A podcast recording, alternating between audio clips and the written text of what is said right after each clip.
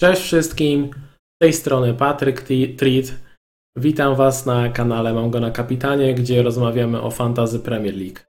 Dziś krótko podsumuję swoją poprzednią kolejkę, a następnie przeanalizuję najciekawszych zawodników przed 26. kolejką, której deadline już w sobotę o godzinie 12. Będzie to największa podwójna kolejka w historii.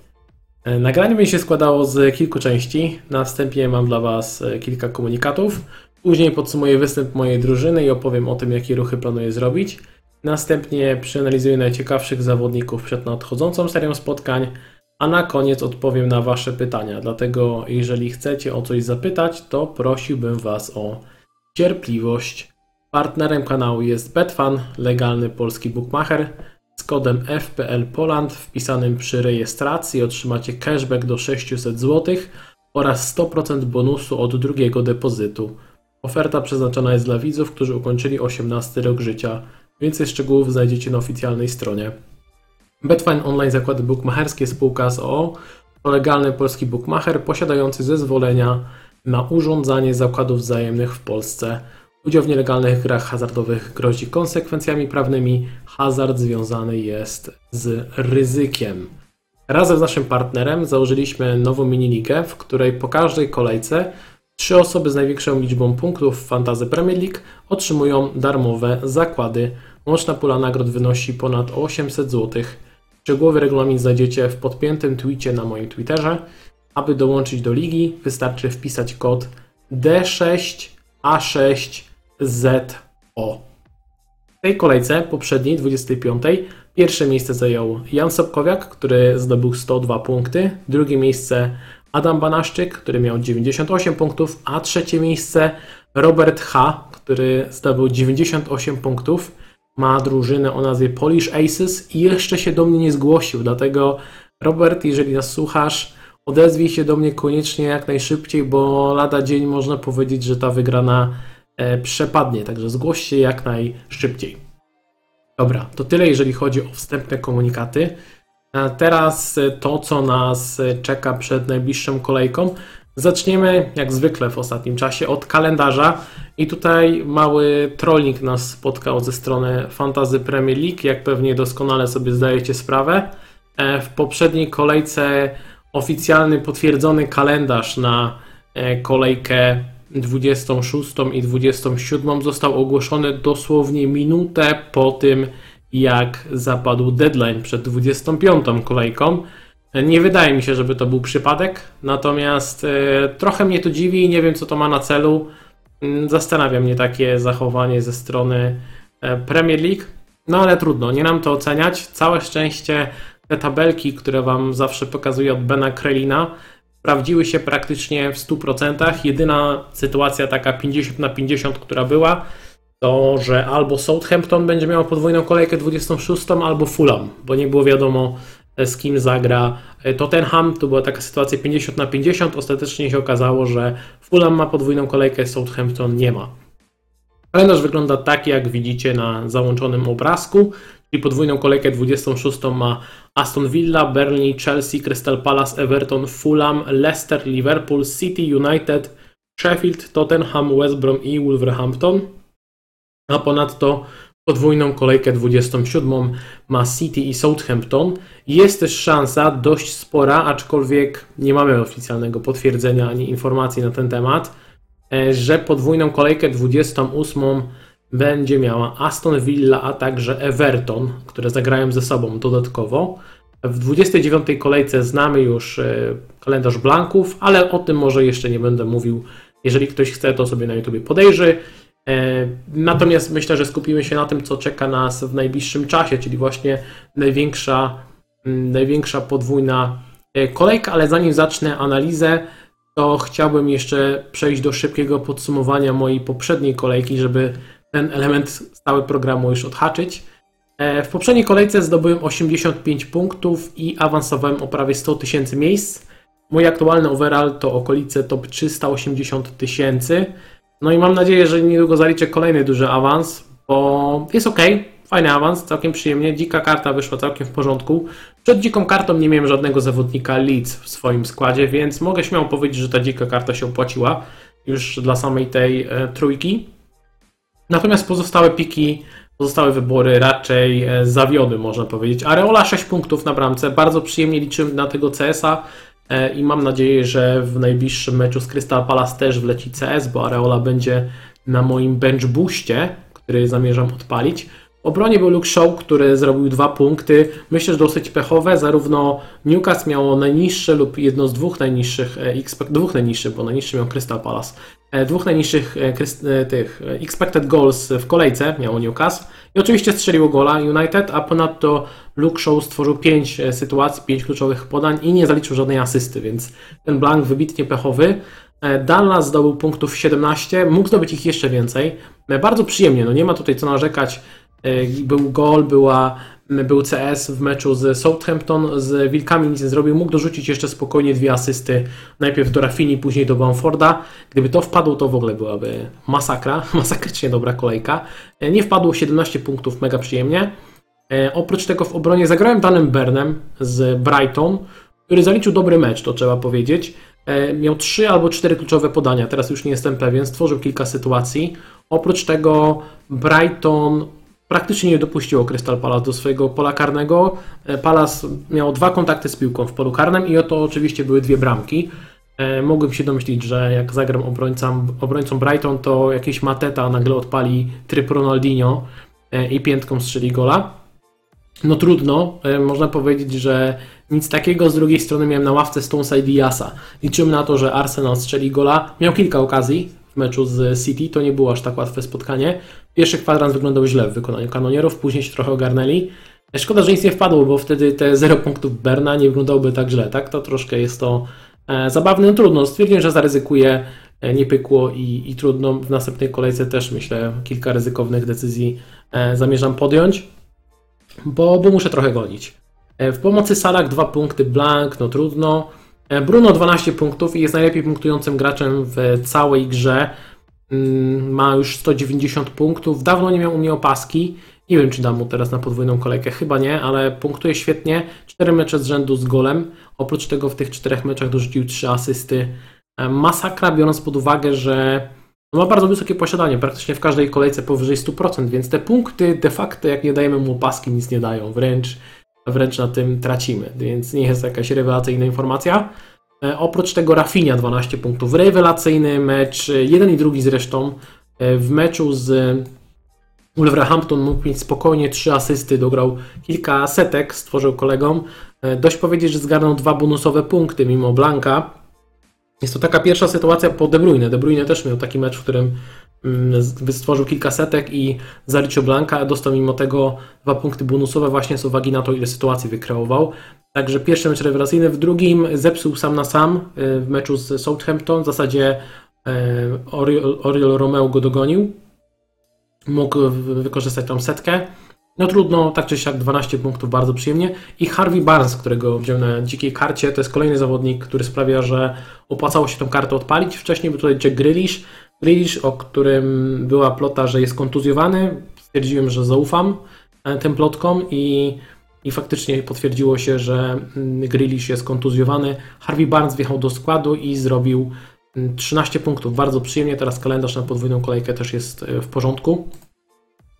Także e, Harvey Barnes przyjemne punkty. Oprócz tego Bamford na kapitanie 8 punktów, najmniej ze wszystkich zawodników Leeds, ale i tak jestem zadowolony. 8 punktów to jest mniej więcej spoko wynik, jeżeli chodzi o kapitana. Jeżeli za kolejkę mój kapitan robi, robiłby 8 punktów, czyli 16 na kapitanie, to byłbym bardzo szczęśliwym człowiekiem. E, niestety tak nie jest, no ale FPL to nie jest jedyny powód tej sytuacji. E, oprócz tego, oprócz tego Inks, Inks 3 punkty, Blank, e, bardzo słabo. W pierwszym meczu kiepski mecz, w drugim meczu z ławki i Danny Inks pożegna się z moim zespołem. Szkoda, ale z drugiej strony Miałem czterech zawodników na podwójną kolejkę. Inks, Bamford, Rafinha i Dallas. Trzech dobrze zapunktowało. Przed tą kolejką taki wynik brałbym w ciemno. No i Kane też z Blankiem dwa punkty. E, słabiutko. Z West Hamem też słabiutko. Nie wyglądał źle, powiedzmy sobie szczerze. E, do wiele strzałów, natomiast, e, natomiast zabrakło skuteczności. Na ławce Martinez dwa punkty, także tutaj nie pokarało, ale Lukman 11, Stones 6, Diaz 7, także Ławka zrobiła naprawdę grube punkty, 26 punktów, jeżeli się nie mylę. Mam nadzieję, że ten wynik się powtórzy w następnej kolejce, gdy będę grał e, bench boosta. Mój skład wygląda następująco. Martinez, który zagra z Leeds i z Sheffield. Obronie Diaz i Stones, którzy grają z West Hamem i Wolverhampton. Shaw, który ma mecz z Chelsea i z Crystal Palace. W pomocy jest Salah, który zagra z Sheffield i z Chelsea. Bruno, który gra z Chelsea i z Crystal Palace. Barnes, który gra z Arsenalem i z Burnley. Rafinha, który gra z Aston Villą i tutaj spoiler, tutaj będzie Gundogan w to miejsce, w miejsce Rafini wleci Gundogan. E, Lukman, który gra z Crystal Palace z Tottenhamem. Kane, który póki co ma opaskę, ale zastanawiam się, czy tej opaski nie zmieni. Zaraz wam powiem e, dlaczego. Mm, Kane gra z Burnley i z Fulham. A także Inks, który nie będzie Inksem, tutaj będzie DCL, czyli Dominic Calvert-Lewin, który być może nawet otrzyma ode mnie opaskę. Bardzo, bardzo poważnie o tym myślę, mówiąc szczerze. I na bench wtedy e, będzie Areola, który gra z Crystal Palace i Tottenhamem, Bamford, który gra z Aston Villa u siebie, Bern, który gra na wyjeździe z West Bromem i Dallas, który też gra z Aston Villą u siebie. Także tak wygląda mój skład. Wyobraźcie sobie, że zamiast Rafini jest Gundogan i zamiast Inksa jest e, DCL, bo tak to będzie mniej więcej wyglądało. Mam jeszcze zapas kasy, żeby jakieś dodatkowe ruchy zrobić, ale myślę, że kolejne ruchy sobie e, odpuszczę. Mam jeszcze dodatkowo 0,7, więc mogłem coś zrobić. Mogłem wymienić sobie Dallasa na kogoś innego. Mam kilka, mam kilka opcji, natomiast wydaje mi się, że się wstrzymam z dodatkowymi ruchami. To już tak będzie minus 4. Więc wydaje mi się, że na minus 4 e, poprzestanę tych zawodników, którzy mają jeden mecz, zarówno Bamford, Dallas i Bern, mogą dać dobre punkty. I nie wydaje mi się, żeby ściąganie kolejnego zawodnika w tym progu cenowym za minus 4 się opłaciło, aczkolwiek nikomu nie bronię, bo siłą rzeczy jest tylu zawodników, którzy mają podwójną kolejkę, że to może się, to może się opłacić. Nie mówię, że nie mówię, że nie. Dobra, przejdziemy do analizy zawodników. Zaczniemy standardowo od defensywy, ale zanim o tym, to tylko wspomnę, że w analizach zwracam uwagę na expected goals, czyli współczynnik goli oczekiwanych i jego wartość mierzy model statystyczny, który analizuje jakość stworzonych sytuacji strzelackich na podstawie wielu zmiennych, takich jak rodzaj podania, kąt strzału, odległość od bramki, czy był to strzał głową, czy też nogą i tym podobne. Przykładowo rzut karny ma wartość expected goals 0,76, bo statystycznie 76 na 100 rzutów karnych kończy się golem. Tak to wygląda. Statystyki biorę ze strony Understat, wiem, że o nią pytaliście, więc podsyłam linka w e, odpowiedzi. Też na pewno w opisie filmiku na YouTube znajdziecie linka do strony Understat i przechodzimy do defensywy. Zacznę jak zwykle od tych zawodników, których mam w składzie, czyli Martinez jest pierwszym z nich, bramkarz. E, Aston Villa, który zagra z Leeds i z Sheffield. I teraz dwa słowa. Z jednej strony bardzo fajny wybór i e, ciekawa opcja. Leeds gra dobrze w ofensywie, nie spodziewałbym się tutaj CSA. Sheffield nie gra zbyt dobrze w ofensywie i tu jest szansa na, na CSA. Plus dojdą pewnie e, punkty za interwencję. Natomiast jaki jest minus? Brak Jacka Grealisha. Smith potwierdził, trener Aston Villa, że E, Grealish nie zagra. Zakładamy, że to jest kontuzja bardziej taka dłuższa, chociaż pewnie prawdy się nie dowiemy, bo Dean Smith był bardzo zły, że w ogóle ta kontuzja wyszła na jaw, informacje o niej. Także będzie ukrywał jak najbardziej te informacje. Nie ma co się dziwić. Dlaczego nie ma co się dziwić? Bo brak Jacka Grealisha wpływa absolutnie na całą grę. Villa też drużyny przeciwnej. W jaki to sposób? Otóż zwykle wyglądało to w ten sposób, że gdy grał Grealish, to drużyna przeciwna wystawiała dwóch dosyć defensywnie nastawionych zawodników na jednej stronie, którzy mieli go kryć we dwóch, podwojone krycie. Co to oznacza w praktyce? W praktyce to oznaczało, że Grealish rzeczywiście miał mniejszą swobodę, ale Aston Villa dzięki temu grała tak jakby z przewagą jednego zawodnika, bo rywale mieli dwóch zawodników drużyny przeciwnej kryło jednego Jacka Grealisha. Teraz sytuacja się komplikuje, gdy Grealisha nie ma, bo czy tam będzie grał Traore, czy tam będzie grał El Ghazi, będzie to sytuacja, w której pozostanie krycie 1 na 1. To oznacza, że drużyna przeciwna ma jakby jednego dodatkowego zawodnika, i to z reguły jest zawodnik ofensywny, który ma więcej swobody. Wcześniej było tak, że musiał się ten zawodnik wracać za Grealishem i go kryć, teraz nie musi. To oznacza, że Aston Villa na kontuzji Grealisha nie tylko straci potencjał w ofensywie, to jest istotne bardzo, moim zdaniem, też może stracić e, swoją, swój potencjał, że tak powiem, w defensywie. Może sporo stracić w defensywie, bo drużyna przeciwna może bardziej swobodnie atakować. Gdy do tego dorzucimy fakt, że Aston Villa generalnie nie broni ostatnio zbyt dobrze, patrząc na expected goals against w ostatnich czterech meczach dopuścili do sytuacji wartych, zgodnie z tym współczynnikiem goli oczekiwanych 6-0-4, stracili goli 5 i mogli stracić ich więcej. Gdyby nie dobra postawa Emiliano Martineza, tych goli byłoby e, więcej, nie bez powodu on nabija tyle interwencji, więc ja się troszeczkę o defensywę Aston Villa obawiam. Mm, rozważałem podwojenie potencjalnie, żeby za Dallasa kogoś kupić, ale nie jestem w 100% przekonany, czy to jest na pewno dobry ruch i chyba się z nim, z nim z tego powodu wstrzymam. Taka moja uwaga a propos defensywy Aston Villa, natomiast Martineza jak najbardziej polecam, myślę, że bardzo fajna opcja. E, polecam też z defensorów Aston Villa Targeta, który jest dosyć kreatywnym, ofensywnym obrońcą. Myślę, że zwłaszcza pod nieobecność Jacka Grealisha będzie na nim spoczywać e, większy ciężar, żeby kreować. Jest bardzo, bardzo ciekawy zawodnik. Jeżeli szukacie kogoś trochę tańszego, to za 4,6 jest e, Konsa, który jest bardzo dobry w powietrzu, wygrywa pojedynki główkowe, a teraz Aston Villa gra z Leeds i z Sheffield, czyli drużynami, które kiepsko bronią przy stałych fragmentach. To jest spory atut. Natomiast najtańszą opcją na wejście w defensywę Aston Villa jest El Mohammadi, czyli Elmo, który kosztuje 4,3. Natomiast jaki jest minus? Minus jest taki, że cash, który, e, który, którego zastępuje e, Elmo, już wrócił do treningów i może się okazać, że Elmo nie zagra dwóch spotkań. Jest szansa, że zagra. Osobiście sam obstawiam, że zagra w dwóch meczach Elmo. Natomiast jest pewne, pewne ryzyko, że cash szybko wskoczy do składu, więc jeżeli szukacie opcji długoterminowej, nie tylko na krótko, nie tylko na najbliższą kolejkę, to Elmo odpada. Natomiast jeżeli szukacie kogoś na jedną kolejkę i jesteście mega, e, stoicie kiepsko z funduszami na obrońcę, to za 4-3 Elmo jest całkiem ok. Kolejny zawodnik z defensywy, którego mam, to e, Areola za 4,5 miliona bramkarz z Fulham, który ostatnio punktuje dobrze, bo też defensywa Fulham gra E, naprawdę dobrze. Widać, że się ogarnęli. W ostatnim e, czasie, jeżeli sobie spojrzymy na statystyki defensywne, w pięciu meczach stracili tylko 4 gole, przepraszam, 3 gole. W pięciu meczach stracili 3 e, gole, ich, ich expected goals against wynosiło 5-15. Tutaj też podkreślam, że expected goals against były wyższe niż liczba straconych goli, co świadczy o dobrej, dobrej postawie Areoli. W ogóle Areola i Pope to są dwaj bramkarze, którzy w tym sezonie chyba mają najwyższe expected goals prevented, czyli to e, przed iloma straconymi goli e, uratowali swoją drużynę dobrymi interwencjami, tak to ujmę. Że Areola bardzo fajny wybór, Teraz mecze z Crystal Palace i Tottenhamem, zwłaszcza ten mecz z Crystal Palace to jest moim zdaniem bardzo dobra okazja na CS-a.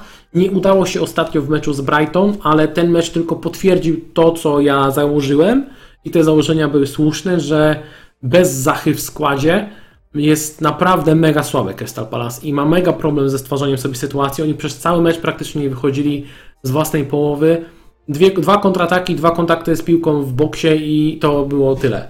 Więc myślę, że to była bardziej nieudolność Brighton i taka e, ich nieopieszałość, nie wiem jak to nazwać, bo przez cały sezon to się powtarza, niż jakaś wielka sztuka w wykonaniu Crystal Palace. Więc wydaje mi się, że jest szansa na to, że Fulham wywalczy CSA z Palace, a później mecz u siebie z Tottenhamem. Tottenhamem, który nie atakuje zbyt dobrze ostatnio. Wiem, że wszyscy się rzucamy na Keina, też go mam, też rozważam, żeby dać mu opaskę i tak dalej. Wszystko rozumiem. To nie zmienia faktu, że nie zszokuje mnie za bardzo, jeżeli Fulham będzie w stanie zatrzymać zatrzymać Tottenham. Nie będzie to dla mnie jakiś największy szok, bo tak jak mówię, Tottenham, przepraszam, jaki Tottenham, Fulham ostatnio broni całkiem dobrze. Jeżeli nie szukacie bramkarza, a chcecie kogoś z Fulham, to ma oczywiście jest u mnie Ola Aina, bardzo ofensywny obrońca, który jednak jest e, jest pewne ryzyko rotacji, bo Aina Robinson i Tete rotują ze sobą w pewnym stopniu. Aina jest najlepszym z tych obrońców, tak mi się wydaje, jest w najlepszej formie i gra najwięcej, więc e, tutaj jest najmniejsze ryzyko rotacji, ale jednak mały jest, więc chcę, żebyście sobie z tego zdawali sprawę. Natomiast jeżeli szukacie pewniaczka, no to Tosin Adarabayo, czyli środkowy obrońca za 4,5 miliona, bardzo ciekawy wybór, jeżeli szukacie kogoś typowo na, na środek, żeby wstawić sobie na potem podwójną kolejkę, a później niech sobie siedzi. Co jest ważne, zawodnicy Fulham grają w kolejce blankowej 29.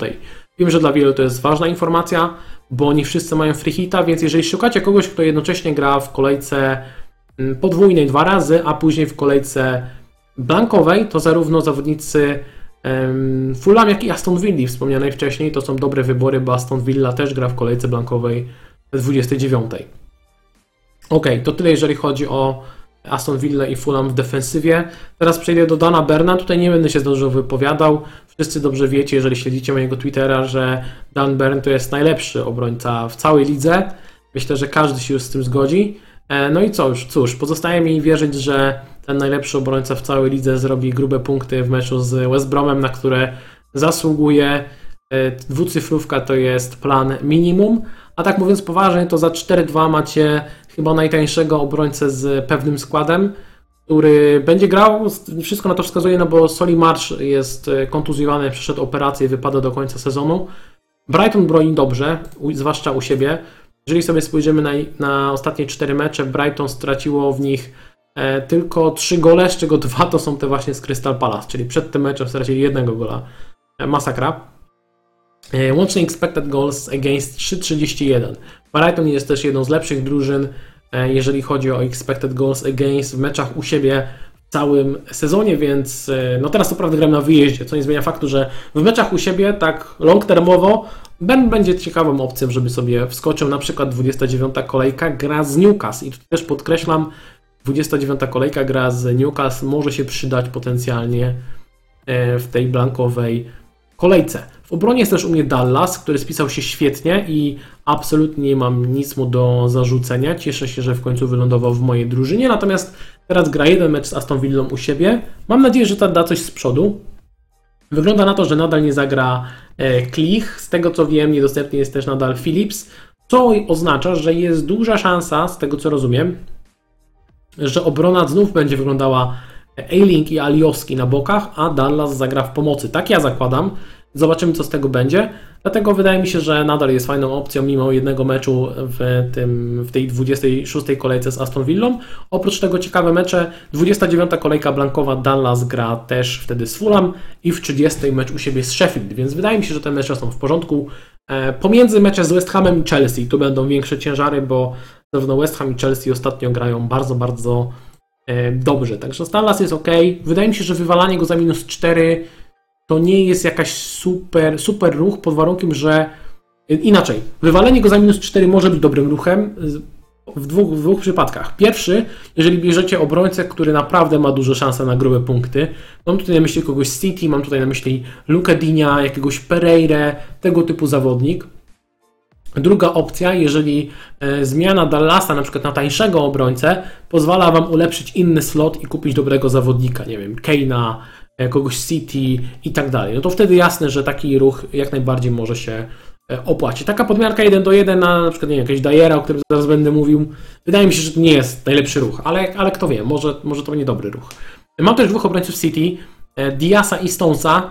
Mam nadzieję, że jeden i drugi zagra dwa mecze, chociaż zdaję sobie sprawę, że pewnie tak nie będzie. Zakładam, że Diaz zagra dwa razy, tak mi się wydaje. Wydaje mi się, że Diaz będzie grał tak długo, dopóki City nie zapewni sobie mistrzostwa, że Pep nie pozwoli na to, żeby to mistrzostwo w jakiś sposób się wyślizgnęło, a Ruben Diaz to jest lider tej defensywy. Ale kto wie, no Laporte też jest świetnym obrońcą i już pokazał, że zasługuje na swoje szanse, więc czy zdziwi mnie duet Stones i Laporte? Nie za bardzo. Chociaż liczę, że chociaż jeden z tego duetu zaliczy dwa spotkania. Jeżeli chodzi o defensywę City, no to nadal czołowa defensywa w całej lidze. W pięciu ostatnich meczach stracili dwa gole, expected goals against e, 3-0-3. Tutaj nie można nic złego powiedzieć na ich, na ich temat.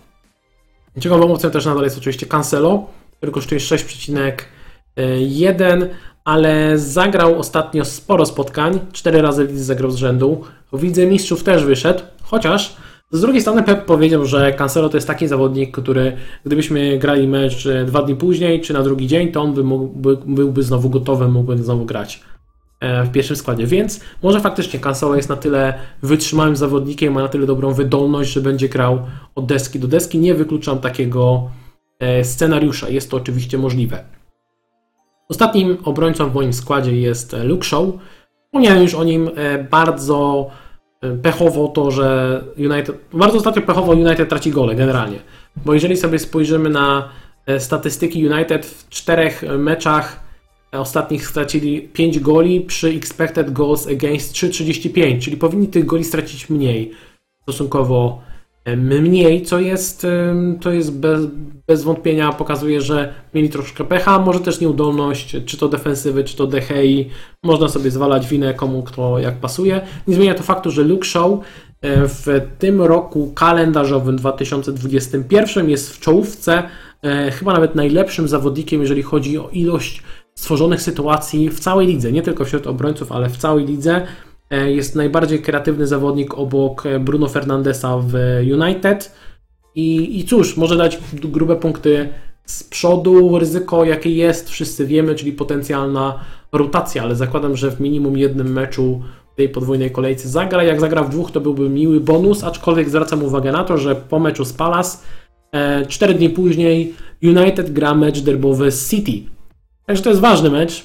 I gdzieś tam z tyłu głowy chodzi mi e, taka myśl, że być może Show, być może Bruno, być może ktoś ważny, jakiś Rashford, dostanie resta. Choć z drugiej strony, ostatnio w Lidze Europy e, Show nie zagrał wcale. Bruno zagrał jeszcze 45 minut, Rashford drugi 45 minut, więc może to było to. Może to wystarczy, może ten odpoczynek, który dostali w Lidze Europy jest wystarczający, żeby zagrali w, w wszystkich tych, tych trzech meczach, czyli z E, Chelsea, Crystal Palace i z City. Mam nadzieję, byłoby super. Tyle jeżeli chodzi o moich obrońców. Teraz prześledzimy jeszcze tych, których mam na watchliście. Zaczniemy standardowo od najdroższych. Pierwszym z nich jest Luka Dean, który kosztuje 6,1, ale Everton ma chyba najlepszy kalendarz w tej podwójnej kolejce. Najpierw grałem u siebie z Southampton, które ostatnio wygląda zarówno w ofensywie, jak i w defensywie źle, powiedzmy sobie szczerze. To nie jest, to nie jest dobra gra z ich strony. Ponadto E, później grają z West Bromem na wyjeździe. Także całkiem sympatycznie. 27 kolejka to jest wyjazd na Chelsea, a później 28 mecz z Burnley oraz, oraz to, co zapowiada Ben Krelin.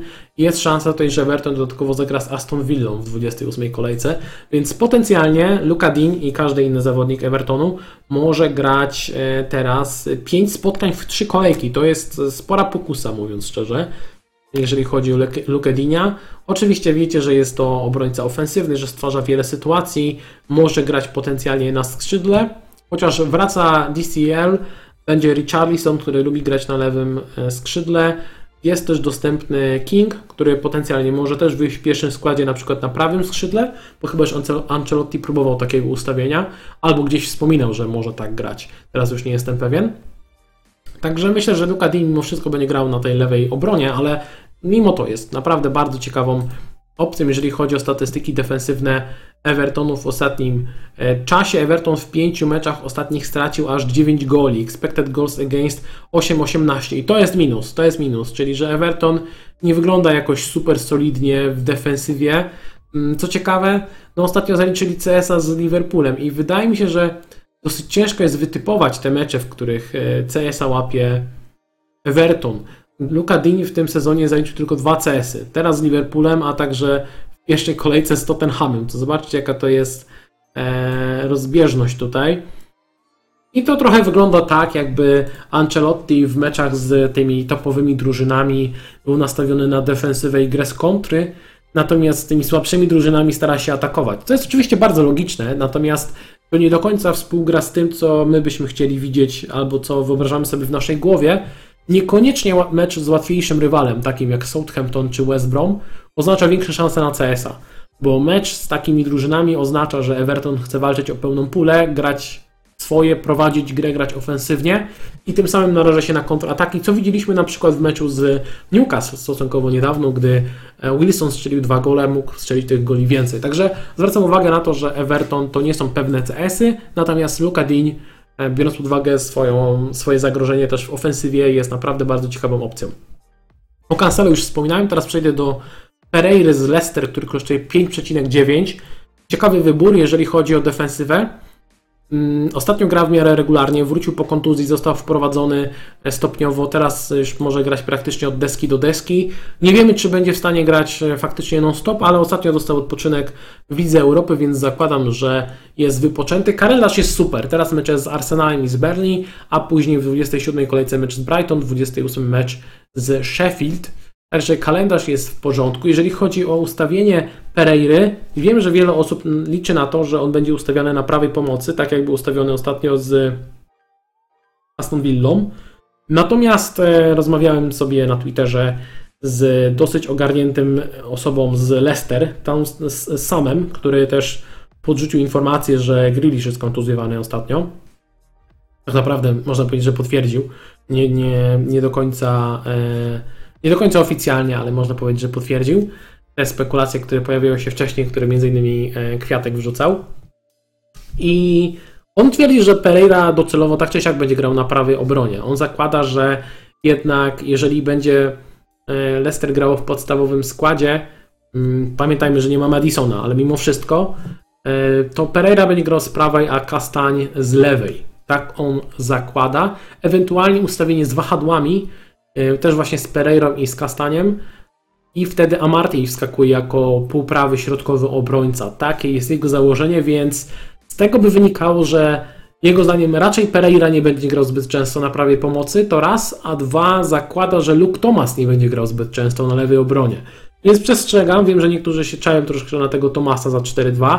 Może faktycznie będzie grał. Mi też się wydaje, że powinien grać. Moje zdanie jest takie, że Luke Thomas z lewej, Kastań z prawej i Pereira prawej pomocy to jest naprawdę super ustawienie, ale to jest moje prywatne zdanie. Jak widać osoby bliżej obozu Leicester Twierdzą, że Rogers może mieć odmienne zdanie na ten temat. Ja nie wiem. Ja nie wiem, także tylko o tyle mogę Wam powiedzieć. E, tak czy siak, Pereira, nieważne czy będzie grał na prawej obronie, czy na prawej pomocy, jest bardzo fajnym pikiem. Jest obrońcą, który jest ofensywny. Ma też e, całkiem fajne szanse na CS-a w tej podwójnej kolejce i dobry kalendarz jest dosyć drogi 5,9 więc tutaj trzeba się zastanowić, czy warto aż tyle za niego płacić. Jeżeli ktoś chce zapłacić mniej za obrońcę Leicester, to za 5,3 jest Lord Farquaad do kupienia, czyli Teglar Sojunczu, ale nie wydaje mi się, żeby płacenie 5,3 za środkowego obrońcę się opłacało w momencie, gdy za 5,9 można mieć bocznego, bardzo ofensywnego obrońcę, który ma potencjał na grę, ma szansę na grę E, pomocy. Więc wydaje mi się, że wolałbym Pereira, natomiast jak ktoś stoi krucho z kasą, a chce koniecznie kogoś z obrony Leicester, to Sojunczu jest jakąś opcją. Na oczywiście mam Alonso, który kosztuje 5,7 i jakie są plusy, jakie są minusy Alonso? A plus jest taki, że ostatnio gra sporo minut. W ostatnich pięciu meczach ligowych cztery razy wychodził w pierwszym składzie, więc zakładamy, że jest pierwszym wyborem e, Tomasa Tuchela. E, minus jest taki, że oczywiście no, rotacja jest nieunikniona, nieunikniona i też teraz Chelsea gra z United i z Liverpoolem. Co przemawia za, mm, na plus, jeżeli chodzi o defensywę Chelsea, to, to same statystyki, to ile tracą. W ostatnich czterech meczach stracili tylko dwa gole, expected goals against 2.12, najlepsze w całej lidze. Nie jest wykluczone, że w meczach z United i z Liverpoolem tych goli nie będzie, że Chelsea zachowa CS-a, chociaż jednego.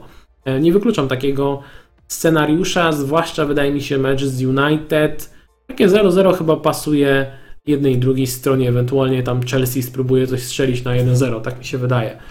Liverpool może więcej atakować, bo, bo chyba ma trochę więcej do stracenia grając na remis z Chelsea. Takie jest e, moje zdanie. W każdym razie nie dziwi mnie, jeżeli Alonso złapie jednego CS-a i może też coś dać e, z przodu. Tańszą opcją jest Rudiger, który kosztuje 4,6. Ostatnio gra od deski do deski, natomiast ja nadal mam pewne obawy, że on niedługo straci skład. Nie wiem, nie wiem czemu. Tiago Silva nie jest dostępny, więc to jest jakimś plusem. Natomiast e, Christensen gra bardzo dobrze. Aspik wydaje mi się, że jest nie do wygryzienia. Więc gdyby na przykład Tiago Silva wrócił na drugi mecz, to nie zdziwi mnie jakoś bardzo, jeżeli to Rudiger zrobi mu E, miejsce, natomiast jest to tania opcja wejścia w defensywę Chelsea. Osobiście wychodzę z założenia, że w podwójnej kolejce Chelsea jeszcze obserwuję, a później będę na nich wskakiwał, gdy będą mieli troszkę łatwiejszy kalendarz. Co wy zrobicie, to już jest e, wasza sprawa. E, mam też dwóch obrońców Tottenhamu na watchliście. Pierwszym z nich jest Sergio Regilon, który kosztuje 5,5 miliona, wrócił po kontuzji, jest zdrowy. E, zagrał z West Hamem, teraz odpoczął sobie w meczu Ligi Europy, więc zakładam, że ma dużą szansę, żeby zagrać dwa mecze na lewej obronie. Teraz w podwójnej kolejce z Bernie i z Fulham. Natomiast Czy warto się pchać w defensywę e, Tottenhamu? Problem z defensywą Tottenhamu jest taki, że jeżeli sobie spojrzymy na e, statystyki, oni w ostatnich czterech meczach stracili 6 goli, mieli expected goals against 6,65. Czyli dopuścili do wielu sytuacji bramkowych. To jest taka, powiedziałbym, dolna połówka tabeli, jeżeli chodzi o te statystyki. Gdy oglądamy grę defensywną Tottenhamu, też widać, że to nie jest najlepsza defensywa. E, I kolejna moja uwaga dotyczy tego, że na przykład Fulham ostatnio gra całkiem dobrze w ofensywie. Berlin oczywiście ma swój system i oni potrafią też strzelić gola z niczego, więc nie zakładałbym tutaj pewnych CS-ów, ale na pewno Tottenham jest jedną z tych ekip, które ma sporą szansę na chociaż jednego CS-a. Nie wiem, czy bym brał Regilona za minus 4. Sam mam taką opcję, mógłbym to sobie te kliknąć. Ale nie jestem pewien, czy to e, zrobię. Najszym opcją jest Dyer, który kosztuje 4,9, ale on nie jest zbyt ofensywny. E, a tutaj jest cena, minusem jest to, że potencjalnie może stracić skład, bo on tak trochę rotuje. Chyba nie jest ostatnio, e, nie ma, jego akcje nie stoją najwyżej u Jose Mourinho, tak to ujmę. Także nie jestem pewien, czy on zagra dwa mecze. Także na Dyera bym uważał. O obrońcach e, Aston Villa wspominałem. E, Fulham też i został mi jeden pik. Jeden obrońca na oczywiście, który może troszeczkę szokować. To jest Maitland Nice, wypożyczony z Arsenalu. Gra w West Bromie, kosztuje 4,6. Ma posiadanie 0,8%. I w ostatnich trzech meczach wyszedł w pierwszym składzie co jest istotne, on gra w pomocy. Gra w pomocy i gra, powiedziałbym, dosyć ofensywnie. Często wchodzi w pole karne, więc jest zawodnikiem out of position. W FPL jest obrońcą w atrakcyjnej cenie. Teraz e, West Brom gra z Brighton i z Evertonem. Dwa mecze u siebie, później z Newcastle i z Crystal Palace. Cztery mecze, tak realnie, przy tej cenie możemy zakładać, że jeżeli w tych czterech meczach, czyli w trzech kolejkach, zrobi jednego CS-a, jakąś jedną asystę, to byłoby całkiem spoko jak na tą cenę. I myślę, że to są całkiem realne oczekiwania. Jeżeli ktoś układa dziką kartę, szuka zapchaj dziury za 4-6, jakieś różnicy, albo ktoś tak układa kartę, albo tak układa skład, żeby grać bench boosta w 27 lub 28 kolejce, to taki Maitland Nice wydaje mi się bardzo ciekawym e, wyborem. W ogóle na mam trzech zawodników e, West Bromu. W każdej formacji mogę Wam kogoś polecić. To nie znaczy, że bym się rzucał na zawodników e, sama Allardyce'a, ale wydaje mi się, że ta gra zaczyna wyglądać nieco, nieco lepiej. To jest tylko moje odczucie. E, kończąc wątek e, defensywy, jeszcze podrzucę Wam e, kursy Bookmachera Betfan na czyste konto. Szansa w pierwszym meczu, zdaniem Bookmachera, największe szanse na CS-a ma City, Tottenham, Liverpool, Brighton. Natomiast najmniejsze szanse ma West Ham, Sheffield i Berlin. Mam też już informacje z podlady na temat tego, jakie są szanse na e, CSA w drugim meczu. I tutaj szanse na CSA największe ma City, United i Leicester, czyli znów powtarza się City. I tutaj to jest e, dosyć znamienne. Wydaje mi się, że obrońców City warto, warto mieć. Natomiast jeżeli chodzi o to, kto ma najmniejsze szanse w drugim meczu, to jest to Wolverhampton, Crystal Palace i e, Berlin. Takie informacje, takie grafiki znajdziecie też u mnie na Twitterze czy na Facebooku. Kogo brać do defensywy?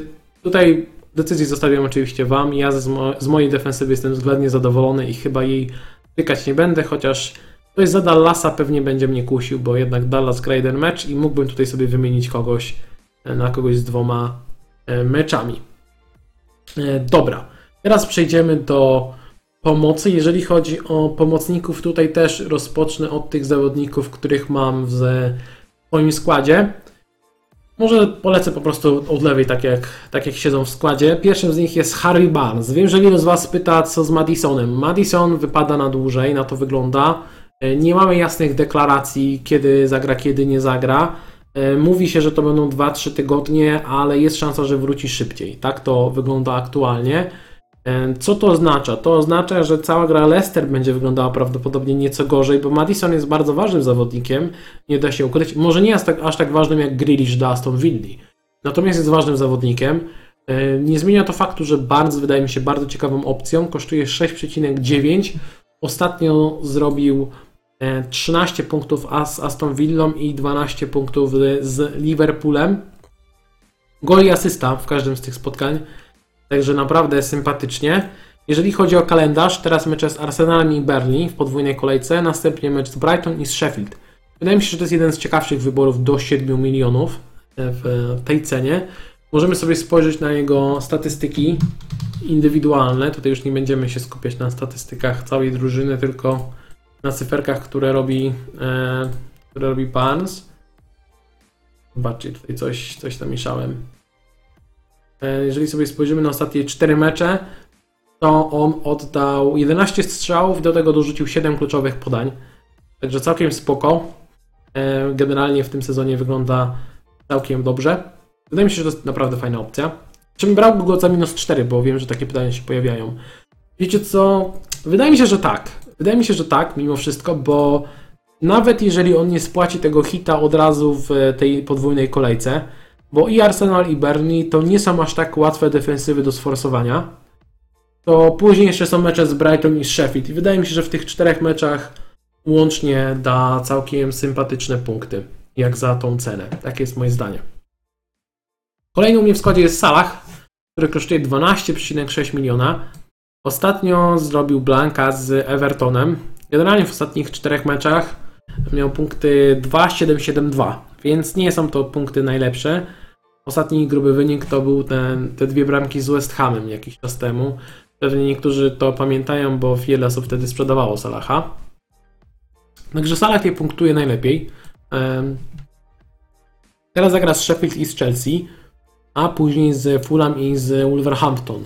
I głównie patrząc na te mecze z Sheffield i z Fulham, tutaj upatruję punktów Salaha. Salaha, który indywidualnie nie gra źle. Salah w ostatnich czterech meczach mm, oddał 10 strzałów, do tego doliczy, dorzucił y, dwa kluczowe podania. 10 strzałów łącznych expected goals 2,52, goli były tylko dwa. Więc tutaj widać, że no mógł, mógł zro zrobić coś więcej, no zwłaszcza tutaj z Evertonem zmarnował mm, dobrą sytuację.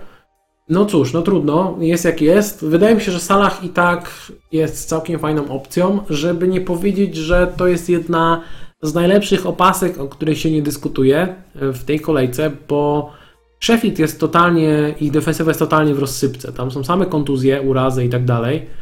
Więc jeżeli ktoś wierzy, że Liverpool się w końcu przełamie, jeżeli ktoś wierzy, że Salah i Mane znowu zaczną strzelać, do treningu wrócił też Jota, to może mieć pozytywny wpływ. On jeszcze raczej nie zagra, raczej też nie będzie na ławce rezerwowych, chociaż szansa jest. Natomiast sam fakt, że w treningu jest Jota, który może posadzić któregoś z tych zawodników na ławce, to może być taki dodatkowy motywator, taki dodatkowy kopniak, żeby grać jeszcze lepiej. E, tak z psychologicznego punktu widzenia. Poza tym Mane też grał dobrze ostatnio, tylko że jemu brakuje skuteczności, więc wydaje mi się, że ten a cały atak Liverpoolu nie grasz tak źle, jakby na to wskazywały wyniki.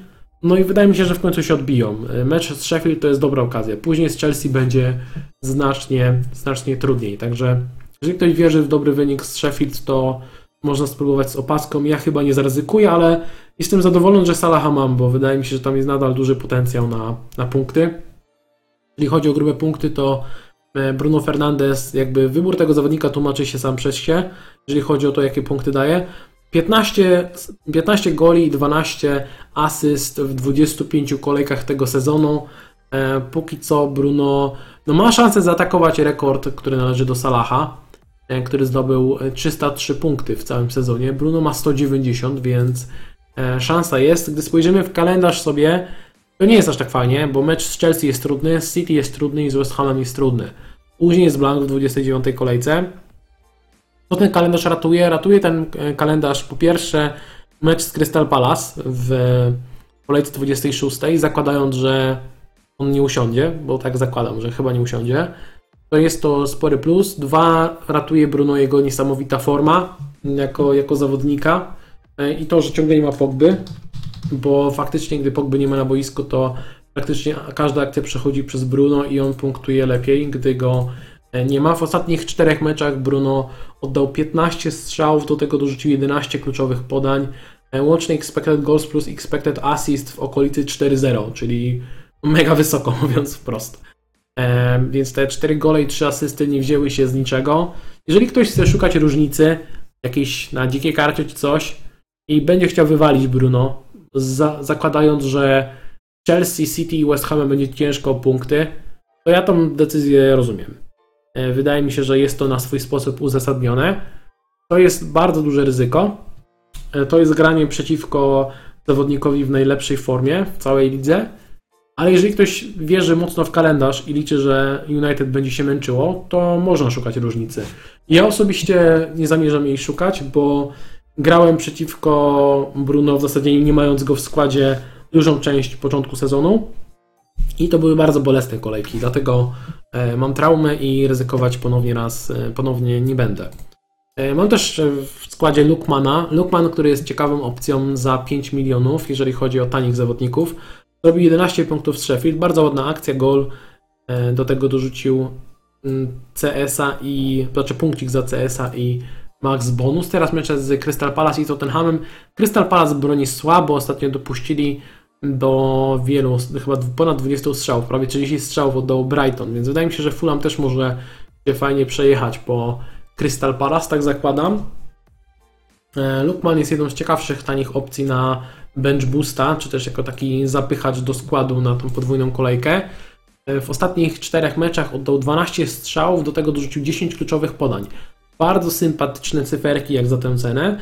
I to, co wspominałem wcześniej, zawodnicy Fulham mają teraz dwa mecze, a także grają w 29 kolejce, więc to jest fajna opcja, idealna na ławkę, tak mi się wydaje. E, z tego też względu kupiłem go na dzikiej karcie, bo teraz fajnie się sprawdzi w 26 kolejce, gdy zagra dwa mecze z Crystal Palace Tottenhamem. Później go posadzę, gdy będzie grał z Liverpoolem i City, nie jest mi potrzebny, a później może się znowu przydać w 29 kolejce, gdy jest kolejka e, blankowa. Bardzo, bardzo ciekawy, bardzo przyjemny pik, taki um, na rękę myślę graczom FPL. Oprócz tego moją pomoc uzupełnia Rafinha, który kosztuje 5,4, a punktuje praktycznie tak jak e, Bruno, można powiedzieć ostatnio. Może nie aż tak jak Bruno, ale e, ostatnio, ostatnio patrząc na kolejki FPL-owe, ostatniego Blanka zaliczył w kolejce 19. 20 kolejka 13 punktów, 21 5, 22 9, 23 6, 24 5 i 25 teraz punktów 12. Mega, mega dobre punkty jak za tę cenę. Eee, co jest minusem? No minusem jest to, że teraz tylko ten jeden mecz z Aston Villą i minusem jest to, że zajmuje miejsce w pomocy, a pomocników świetnych jest e, całe mnóstwo, więc to jest, e, to jest oczywiście pewien problem. Wydaje mi się, że jeżeli ktoś nie zamierza grać e, nie zamierza grać free hita w 29 kolejce, to nie ma sensu sprzedawać Rafini. Rafinia ma 12 strzałów i 14 kluczowych podań w ostatnich czterech meczach. Więc nawet gdybym miał go zostawić na ławce, nawet gdyby ktoś miał odpalić bench boosta z tym Rafinią z jednym meczem, myślę, że to jest w porządku. Natomiast jeżeli ktoś nie, za, nie ma, jeżeli ktoś ma jeszcze free hita i może sobie z powrotem go sprowadzić na kolejkę 29, no to wtedy być może tego Rafinie można sprzedać i poszukać jakiejś e, różnicy. Tak czy siak Rafinie jest bardzo fajnym wyborem. Jeżeli chodzi o pomocników, których mam na e, watchliście, mam czterech, pięciu w zasadzie pomocników City. Jestem prawie pewien, że kupię, że prawie pewien, że kupię Gundogana, ale przez to, że mam ten jeden wolny slot, to analizuję różne opcje. Pierwszą opcją jest Kevin De Bruyne, który kosztuje 11,8 miliona. Wrócił po kontuzji, zagrał z Arsenalem, dorzucił trzy kluczowe podania, jeżeli się nie mylę. W meczu z, z Ligi Mistrzów z Gladbach usiadł na ławce, odpoczywał. Pep podkreślał na konferencji, że De Bruyne jest zdrowy, gotowy do gry, więc to był po prostu odpoczynek. Teraz mecze z West Hamem i z Wolverhampton u siebie, e, czyli dwa mecze w kolejce 26, a później dwa mecze w kolejce 27, czyli mecze z United i Southampton. Ile razy w tych czterech meczach e, zagra De Bruyne? Myślę, że jest w stanie zagrać trzy razy. Nie jestem pewien w których meczach i kiedy. Wydaje mi się, że dwa to jest minimum, prawdopodobnie trzy. Wątpię, żeby zagrał cztery razy. Tak, tak, tak mi się wydaje, że to będzie za dużo jak na zawodnika, który jest świeżo po kontuzji. Mimo wszystko De Bruyne jest jedną z ciekawszych różnic bo jeżeli chodzi o aktywnych graczy, to prawie nikt go nie ma w składzie. Jeżeli nikt go nie wrzucił na dzikiej karcie albo nie wrzuci teraz, to, to tego zawodnika nie ma za bardzo w składach. Opcją też e, taką alternatywą e, różnicą jest e, Sterling, który kosztuje 11,6, jest nieco tańszy od De Bruyne. Ostatnio gol z Arsenalem i 8 punktów. Punktuje całkiem przyzwoicie. To troszeczkę zabija potencjał Sterlinga, to brak jego punktów bonusowych. Zwróćcie uwagę, że on punktuje regularnie, prawie co kolejkę daje jakieś punkty, tylko z reguły to jest jeden gol lub jedna asysta i efekt jest taki, że on prawie w ogóle nie daje ostatnio punktów bonusowych. Bo City łapie CS-y, więc ci obrońcy automatycznie łapią CS-a, mają wysokie BPS-y, mają bardzo dużo zagranych celnych podań, więc one, oni często zgarniają punkty bonusowe. Po drugie, jeżeli trafi się jakiś taki De Bruyne, Gundogan i tak dalej, który też nabija mnóstwo podań i do tego dorzuci gol lub asystę, to to też on wtedy jest w walce o bonusy. I taki Sterling rzadko łapie bonusy i takie 6 czy 8 punktów to nie jest zbyt dużo jak na zawodnika w tej cenie, ale Sterling zawsze będzie fajną różnicą. Minus jest taki, że ostatnio zagrał w meczu Ligi Mistrzów, a De Bruyne jest wypoczęty, więc gdybym szukał różnicy na najbliższą kolejkę z tych droższych pomocników City, to pewnie brałbym e, De Bruyne. Ciekawą opcją jest Bernardo Silva, który kosztuje 7,4, ostatnio gra non-stop praktycznie w wyjściowym składzie. E, można powiedzieć, że od kolejki 14 praktycznie mecz w mecz wychodzi w wyjściowym składzie. Y, to jest plus, ale może być też minus, no bo ostatnio przez to, że grał dużo, to pewnie niedługo szans jest taka, taka kolej na niego, żeby usiąść, tak? Musi kiedyś odpocząć, tak mi się wydaje. E, no i poza tym wrócił De Bruyne, więc zwiększyła się konkurencja w pomocy, także Bernardo jest opcją dosyć ryzykowną, ale ciekawą, nie, nie twierdzę, że nie. Najpewniejszym wyborem chyba jest Gundogan, który Kosztuje niewiele, bo 6,1 gra ofensywnie. Wielokrotnie podkreśla, że jego rola w tym sezonie się zmieniła i ma grać bardziej ofensywnie, częściej pokazywać się w polu karnym, to też widać. Też duża skuteczność, także mając do wyboru Gundogana za 6,1 albo Sterlinga lub De Bruyne za prawie 12 milionów, czyli niemal dwa razy tyle, wydaje mi się, że Gundogan mimo wszystko jest e, lepszą opcją, bo ma podobną szansę na gole, natomiast kosztuje mniej. No i też jeszcze jest opcja z Fodenem, który kosztuje 6,1 i no też jest spoko, też jest spoko. Ostatnio e, nie zagrał z Arsenalem, zagrał w meczu Ligi Mistrzów, jeżeli się nie mylę, także jest powiedzmy w miarę wypoczęty i teraz zmierzam do najważniejszego wniosku, jeżeli chodzi o pomocników City. Jak widać jest ich dużo. Jest też do tego Mares, do tego dochodzi Jesus i jeszcze, jest też jeszcze Aguero, który wrócił do treningów, jest gotowy do gry w meczu Ligi Mistrzów, wszedł z ławki. To oznacza, że Pep ma, e, a no jeszcze można by dorzucić Ferrana Torresa do tej, e, do tej wyliczanki. To oznacza, że Pep ma 7-8 ofensywnych zawodników do dyspozycji, może nawet więcej, a na miejscu tyle na boisku nie ma. E, druga sprawa jest taka, że widać po stylu gry City praktycznie od początku sezonu i ja to zdanie podtrzymuję, że oni grają dosyć ekonomicznie, czyli starają się strzelić gola na 1-0, 2 do 0 i wtedy Pep zaczyna robić zmiany, zaczyna oszczędzać tych najlepszych zawodników, oni sobie klepią piłeczkę, murujemy i wygrywamy do zera. Taki jest y, styl gry Guardioli w tym sezonie. E, niektórzy nazywają to takim postpan postpandemicznym futbolem, e, albo tym pandemicznym, jak zwał, tak zwał.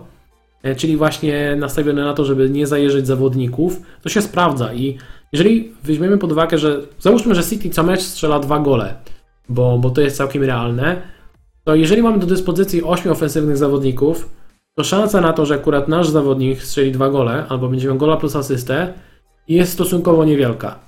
I z tego względu wydaje mi się, że pchanie się w zawodnika za 12 baniek, który może na przykład 3 mecze z rzędu nie dać w ogóle punktów, bo akurat punktować będą inni koledzy z zespołu, jest dosyć ryzykowne. To nie oznacza, że to ryzyko się nie opłaci, bo patrząc na kalendarz City, teraz e, podwójna kolejka, e, grają z West Hamem i Wolverhampton u siebie, później United i Southampton u siebie, później mecz z Fulham. Więc w najbliższych e, trzech kolejkach zagrają pięć razy i jeżeli któryś zawodnik strzeli gola powiedzmy w co drugim meczu, czy w trzech meczach z pięciu, no to gra da bardzo fajne punkty. Więc nie twierdzę, że to jest zły wybór, żeby bra brać De Bruyne czy Sterlinga. To jest naprawdę ciekawe, to są bardzo ciekawe opcje. Natomiast ja podchodzę do tego tak bardzo na chłodno i wybieram Gundogana, który gra dobrze, gra ofensywnie, ma udział w wielu bramkach, jest w formie i jest tani. A czy z tego będą grube punkty? Nie wiem. No, nie wiem, bo tak naprawdę te bramki mogą się rozkładać na wiele, wiele nazwisk. Jeżeli chodzi o pozostałych zawodników, których mam na watchliście, Jest jeszcze kilka nazwisk w różnych progach cenowych. Jeżeli chodzi o ten próg 9,5 miliona, to tutaj jest Rashford i Son. Możemy sobie porównać ich statystyki. E, Rashford teraz zagra z Chelsea i z Crystal Palace. W ostatnim meczu zrobił 12 punktów, był gol i asysta e, z Newcastle, natomiast Son ostatnio blank za blankiem można powiedzieć, tylko jeden gol z West Bromem. E, tak poza tym nie strzela zbyt wiele goli. No ale teraz gra z Bernie i z Fulham. Kosztuje tyle samo mniej więcej, 9,5 miliona. Jeżeli sobie spojrzymy na statystyki, to Marcus Rashford w ostatnich czterech meczach oddał 7 strzałów i zaliczył 6 kluczowych podań. Bez szału, jeżeli sobie porównamy to, nie wiem, na przykład z Lukmanem, który, którego pokazywałem Wam niedawno, no to ten Rashford nie wygląda jakoś super dobrze na jego tle. Gdy sobie spojrzymy na Sona i ostatnie 4 mecze w jego wykonaniu, to tutaj mamy 7 strzałów i 7 kluczowych podań.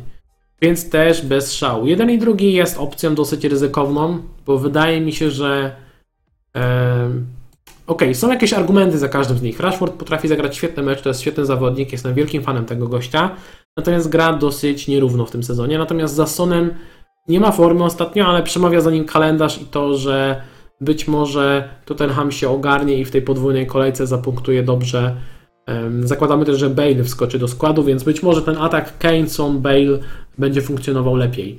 Także są argumenty za jednym i drugim, można ryzykować. Czy warto? No to już jest e, Wasza decyzja. Mason Mount jest ciekawym pikiem, który tak trochę e, jest e, no, niezauważany. Głównie z tego względu, że jest dużo opcji ciekawych w pomocy. On kosztuje 6,8. W podobnej cenie można w zasadzie mieć Harvey'ego Barnesa. Mount ostatnio strzelił gola, zdobył 10 punktów. Minusem jest też to, jakie ma teraz mecze przed sobą, czyli e, United i Liverpool w tej podwójnej kolejce, natomiast Mount jest niezłym wyborem. Jeżeli sobie spojrzymy na jego statystyki, to Mason Mount w ostatnich czterech meczach e, ma 8 strzałów i 10 kluczowych podań. Naprawdę mega spoko. Lepiej niż na przykład Rashford czy, czy Son. I co ciekawe, Mount gra praktycznie od deski do deski u Tuchela i e, jest dosyć ofensywnie ustawiony. To nie jest, to nie jest już taka ósemeczka, tylko dosyć ofensywnie gra z Mason Mount. Także jeżeli ktoś szuka kogoś za Madisona i Grealisha, jeden i drugi nie zagra w najbliższej kolejce i nie chce iść standardowo w Barnesa, to Mason Mount jest naprawdę ciekawym e, wyborem. Natomiast jeżeli ktoś chce kogoś e, tańszego, to za 5,7 jest Pedro Neto. Jestem wielkim fanem tego zawodnika. Podoba mi się jak gra i punktuje też całkiem przyzwoicie. Co prawda ostatnio blank e, z Leeds, teraz mecze z Newcastle i City. Oczywiście z City nie ma co liczyć na jakieś grube punkty, natomiast z Newcastle, kto wie, może to da e, spoko, spoko liczby, spoko punkty. Jeżeli sobie spojrzymy na e, statystyki Pedro Neto w ostatnich czterech meczach, 11 strzałów, 9 kluczowych podań, Także całkiem spoko. Całkiem spoko też tutaj lepsze statystyki niż Rashford czy, e, czy Son, co też jest zaskakujące e, przy tej cenie, ale ten kalendarz jest taki, taki w kratkę, można powiedzieć. No i ostatnim opcją z pomocy, wspominałem Wam, że w każdej formacji polecam Wam kogoś z West Bromu, e, jest Mateusz Pereira, który kosztuje 5,4, punktuje całkiem przyzwoicie. Ostatnio zaliczył ławkę z Tottenhamem dwie kolejki temu, później zagrał z United i z Berlin, zagrał niezłe mecze. E, punktów za to nie było w zasadzie. Ostatnie 4 mecze z Blankiem. Natomiast e, chciałem zwrócić uwagę, że w poprzedniej podwójnej kolejce, o czym chciałem wspomnieć, dał 15 punktów z Wolverhampton i 9 punktów z West Hamem, także dał 24 punkty ostatnio w podwójnej kolejce. Kto wie, może teraz też da e, dobre punkty, bo West Brom gra z Brighton i z Evertonem. Jedna i druga z tych ekip ostatnio broni słabo, na co, na co trzeba zwrócić uwagę, a West Brom zaczyna wyglądać coraz e, lepiej w ofensywie. Coraz lepiej wygląda ta ofensywa e, West Bromu. Chyba powiedziałem West Hamu, miałem myśli West Bromu. E, Oskar, odpowiedziałem Ci już, prawdopodobnie nie zagra Madison. Nie musisz wpisać 150 razy komentarza. Wystarczy, wystarczy słuchać. Pereira, jak on tutaj jest wrzucony na, na Understat. Musimy sobie go odszukać. Jak nie, to zaraz go ręcznie wyszukam. Pierwszy raz chyba spoglądam na Pereira na... E, o, jest, jest. Jest Pereira. E, pierwszy raz chyba szukam na Understacie Pereira. E, Ostatnie cztery mecze, tak jak wspominałem, 9 strzałów, 6 kluczowych podań. Całkiem sympatycznie. Expected goals 0,88, expected assist 1,11. Nie było z tego ani gola, ani asysty, więc e, trochę pechowe te blanki, chociaż z drugiej strony no ostatnio w meczu z Berli mógł strzelić na pustą bramkę tak naprawdę i nie trafił w piłkę, więc byłem wściekły o tę sytuację. Więc nie można powiedzieć, że to był tylko pech, bo jak ktoś nie trafia z 5 metrów e, na pustą bramkę, to jest problem. E, Natomiast, e, natomiast no jest, tam jest jakiś potencjał w tym West Bromie. Zaraz też przejdę do ataku i tutaj też mamy jednego, jednego zawodnika z West Bromu do polecenia. No dobra, możemy przejść do ataku. Zacznę od Bamforda. Zacznę od Bamforda, który ostatnio da, grał, bar, dał bardzo fajne punkty z e, Southampton, znaczy bardzo fajne, no. 6 punktów Southampton, 2 wcześniej z Wolverhampton. Tak czy siak punktuje w miarę regularnie. Nie można powiedzieć, że jest najtańszym napastnikiem, bo już taki tani nie jest, kosztuje 6,9, więc e, nie jest to najtańszy napastnik. E, Co jest jego atutem? Oczywiście mm, to, że gra w 29 kolejce z Fulham, więc jak ktoś nie ma free hita, nie został mu już free hit, no to pewnie nie ma sensu sprzedawać Bamforda, tym bardziej za minusy. Teraz zagra jeden mecz z Aston Villą, później West Ham, Chelsea, Fulham w 29 i Sheffield w 30. Więc Bamford jest spoko opcją. Jeżeli chodzi o statystyki e, Bamforda, to w ostatnich czterech meczach, które rozegrał, Bamford oddał 10 strzałów, strzelił dwa gole, do tego e, dwa kluczowe podania, całkiem ok. Statystyki jak za tę cenę, tak mi się wydaje. Gdybym układał dziką kartę, teraz na 26 kolejkę, no to pewnie bym tego Bamforda nie miał w składzie. No, no nie da się ukryć, wolałbym pewnie innego napastnika, e, tak mi się wydaje. Natomiast jeżeli chodzi o to, że ma go w składzie, to wydaje mi się, że to jest całkiem spoko opcja. E, Danny Ings, Danny Ings, który kosztuje 8,5 miliona, ostatnio e, blank i wejście z ławki też blank. On tutaj mi troszeczkę przeszkadza. Teraz gra z Evertonem. Wiem, że Everton nie broni zbyt dobrze i czuję, że Ings pokara ale to jest tylko jeden mecz. Później ma kolejkę podwójną 27. Mecz z Sheffield, które broni słabo i tutaj też może pokarać, a później mecz z City, który łatwym spotkaniem nie będzie. Na pewno za Inksem przemawia kalendarz. Kalendarz ma naprawdę e, super, zwłaszcza jeżeli ktoś gra freehita w 29 kolejce, to może kusić, żeby Inksa zatrzymać. Mnie też na swój sposób kusi, ale biorę też pod uwagę fakt, że Southampton ostatnio gra naprawdę słabo jest osobione kontuzjami. Nie pamiętam, kiedy ostatni raz oni wygrali mecz w piłkę nożną kopaną. E, A w ostatnich czterech meczach, które Inks zagrał, oddał tylko 8 strzałów. Więc szału nie ma. W skrócie nie ma szału. I o ile bardzo cenię sobie tego zawodnika, to wydaje mi się, że płacenie 8,5 miliona za napastnika drużyny, która jest w najgorszej formie w całej lidze, to jest trochę dużo, nawet przy tym korzystnym kalendarzu i z tego powodu myślę, że Danny Ings pożegna się z moim zespołem. E, Natomiast nigdzie nie wybiera się Harry Kane, który kosztuje ponad 11 baniek, drogo, to prawda. Ostatnio dwa blanki, też prawda. E, Ale mimo wszystko wygląda dobrze, takie jest moje zdanie, gdy obserwuję jego grę. No i teraz ten, te mecze z Berlin i z Fulham. Na pewno wiele osób się zastanawia, czy jest sens kupować Kane'a na przykład za minus 4 czy minus 8. I to jest bardzo dobre pytanie i sam nie wiem, czy robiłbym hita za... Za minus 4 pewnie tak, bo zakładam, że przy okazji wzmacniacie też inną pozycję i to się może opłacić. Natomiast czy robi minus 8 dla Kane'a? Gdybym na przykład chciał odpalić potrójną, e, potrójnego kapitana na nim, bo ta decyzja się broni. 13 strzałów w ostatnich 4 meczach, 4 kluczowe podania, więc e, cyferki ma całkiem przyzwoite. Decyzja o potrójnym kapitanie ma, ma sens, ma ręce i nogi, natomiast e, wtedy rzeczywiście minus 8 może się opłacić, nie? Natomiast gdybym tak sam dla siebie miał wziąć minus 8 i brać Keina i na przykład jeszcze w ogóle nie dać mu opaski, no to już w ogóle wydaje się ruch niezbyt rozsądny. Takie jest, e, takie jest moje zdanie na ten temat. Tak czy siak Kane jest mega spoko opcją, ale mam też dla Was sześciu innych zawodników e, potencjalnie, których mam na watchliście. Pierwszym z nich jest Jamie Vardy, dosyć myślę popularne nazwisko. I jeszcze przed wczoraj, czy w zasadzie przedwczoraj, e, twierdziłem, że Vardy to jest taki wybór, który nawet może dać lepsze punkty niż Kane. Nadal ma, ma szansę na to, bo, bo teraz gra mecze z Arsenalem i z Berlin. Jako kibic kanonierów mogę Wam powiedzieć, że Jamie Vardy nie uwielbia niczego tak bardzo jak e, żelków i meczów z Arsenalem, bo praktycznie w każdym meczu z Arsenalem e, strzela gola, więc e, obawiam się strasznie tego Wardiego. i wydaje mi się, że może zapunktować. Natomiast gra, gra Leicester bez Madisona może wyglądać nieco gorzej i w tym jako, jako kibic kanonierów upatruję naszej szansy, chociaż szczerze mówiąc e, myślę, że Wardy już wszystko coś wepchnie. Później mecz z Burnley, Brighton i Sheffield, więc kalendarz jest ok. E, cena 10 ponad milionów. Jest tańszy od Kane'a. To jest na pewno atutem. Jeżeli chodzi o statystyki Jamie'ego Wardiego, w ostatnich czterech meczach Jamie Vardy 10 strzałów, jedno kluczowe podanie. Czyli strzały są, expected goals łącznie prawie dwa, z tego padła tylko jedna bramka, więc okazje też są. Ja go miałem ostatnio na podwójną kolejkę i się mocno przejechałem, więc trochę się zraziłem do tego Wardiego, ale Wardy jest moim zdaniem bardzo ciekawym wyborem. Jak ktoś chce sobie em, wybrać dosyć tanią pomoc, bo takie pomysły też widziałem, bo jest dużo fajnych tanich pomocników, na przykład atak Kane Vardy, Vardy DCL, to jest bardzo ciekawa e, opcja.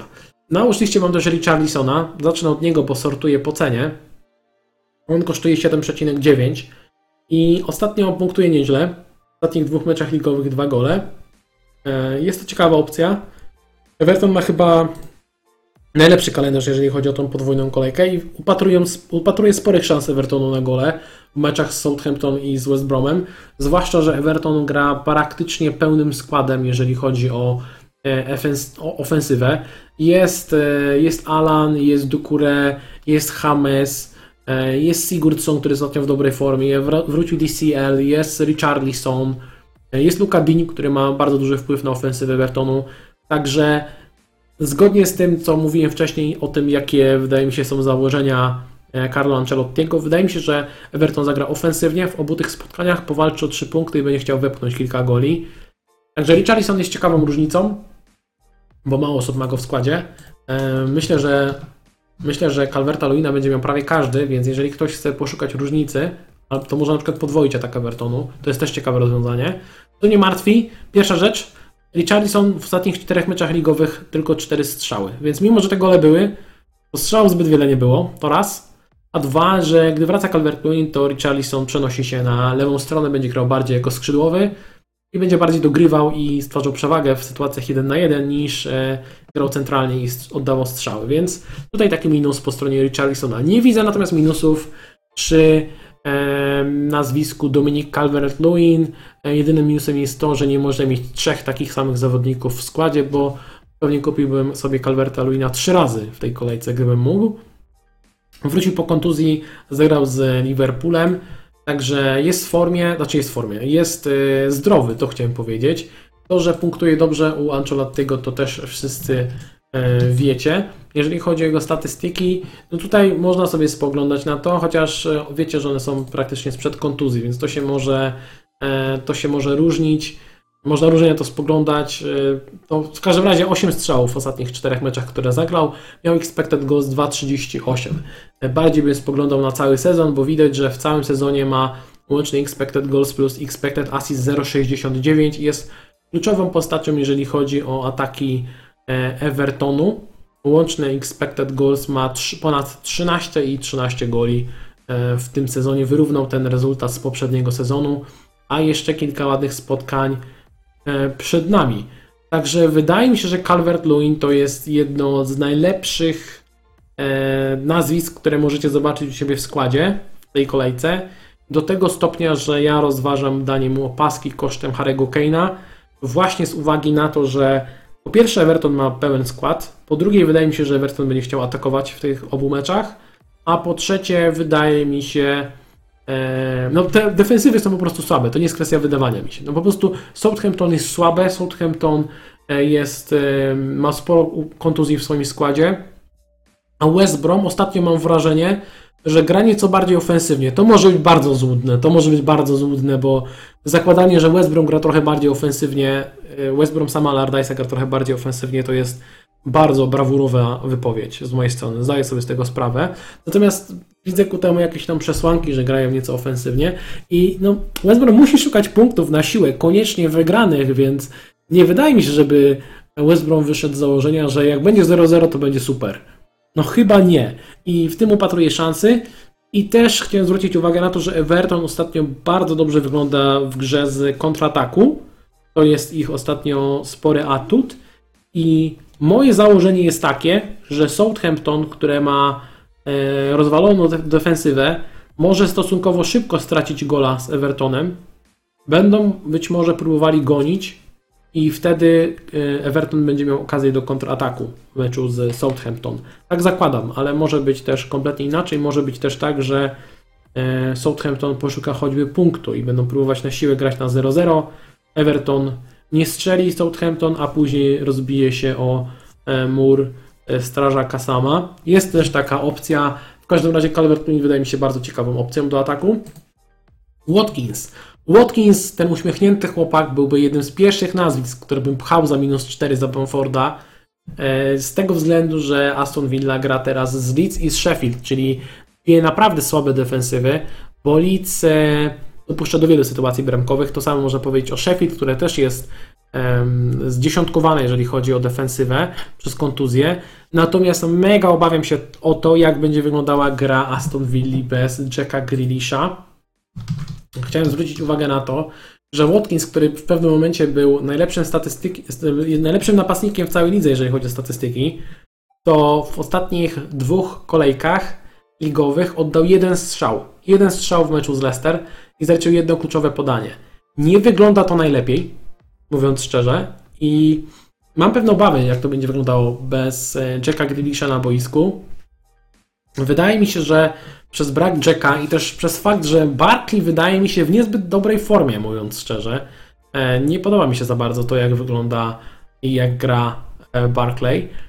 Także mam pewne obawy, że Watkins będzie musiał dużo pracować też dla swoich kolegów, bo to jest bardzo pracowity napastnik.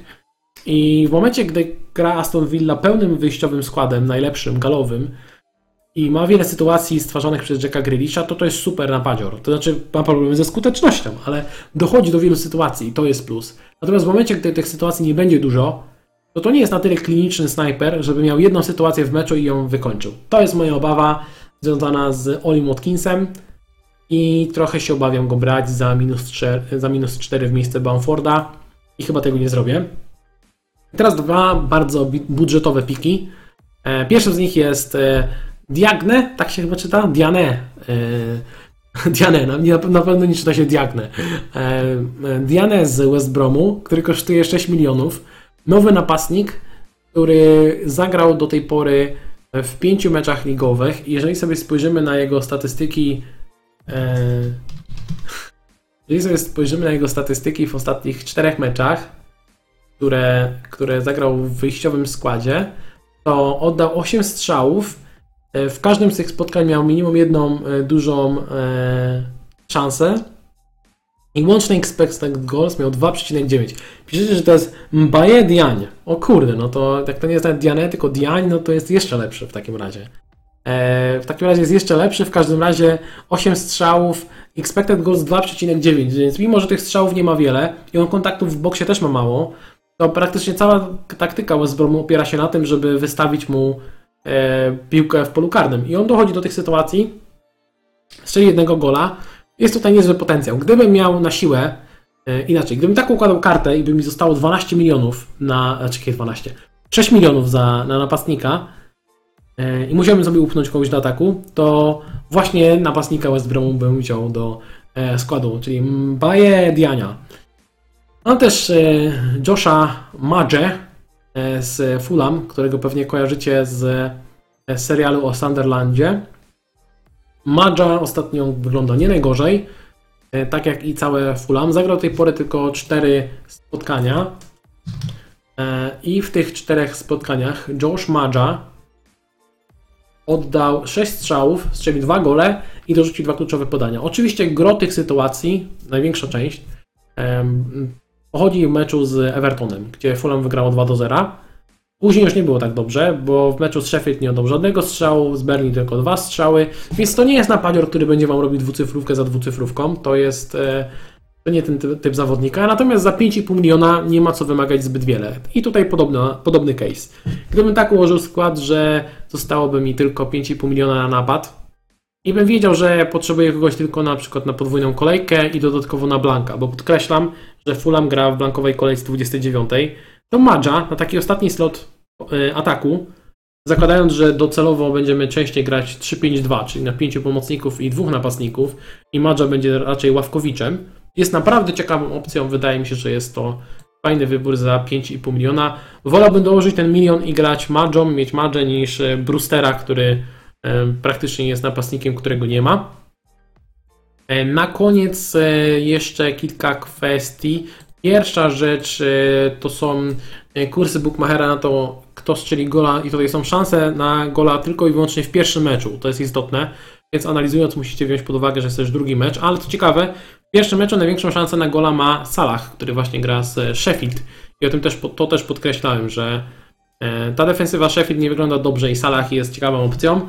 E, Drugie miejsce Kane, Aguero i Calvert-Lewin jest w top 4 e, zawodników, którzy mają największą szansę na gola w pierwszym, pierwszym meczu. To jest pierwsza rzecz, którą chciałem Wam pokazać. Druga rzecz jest taka. Wiem, że wielu z Was ma potrojenie Leeds i zastanawiacie się, co robić z tymi zawodnikami przed podwójną kolejką.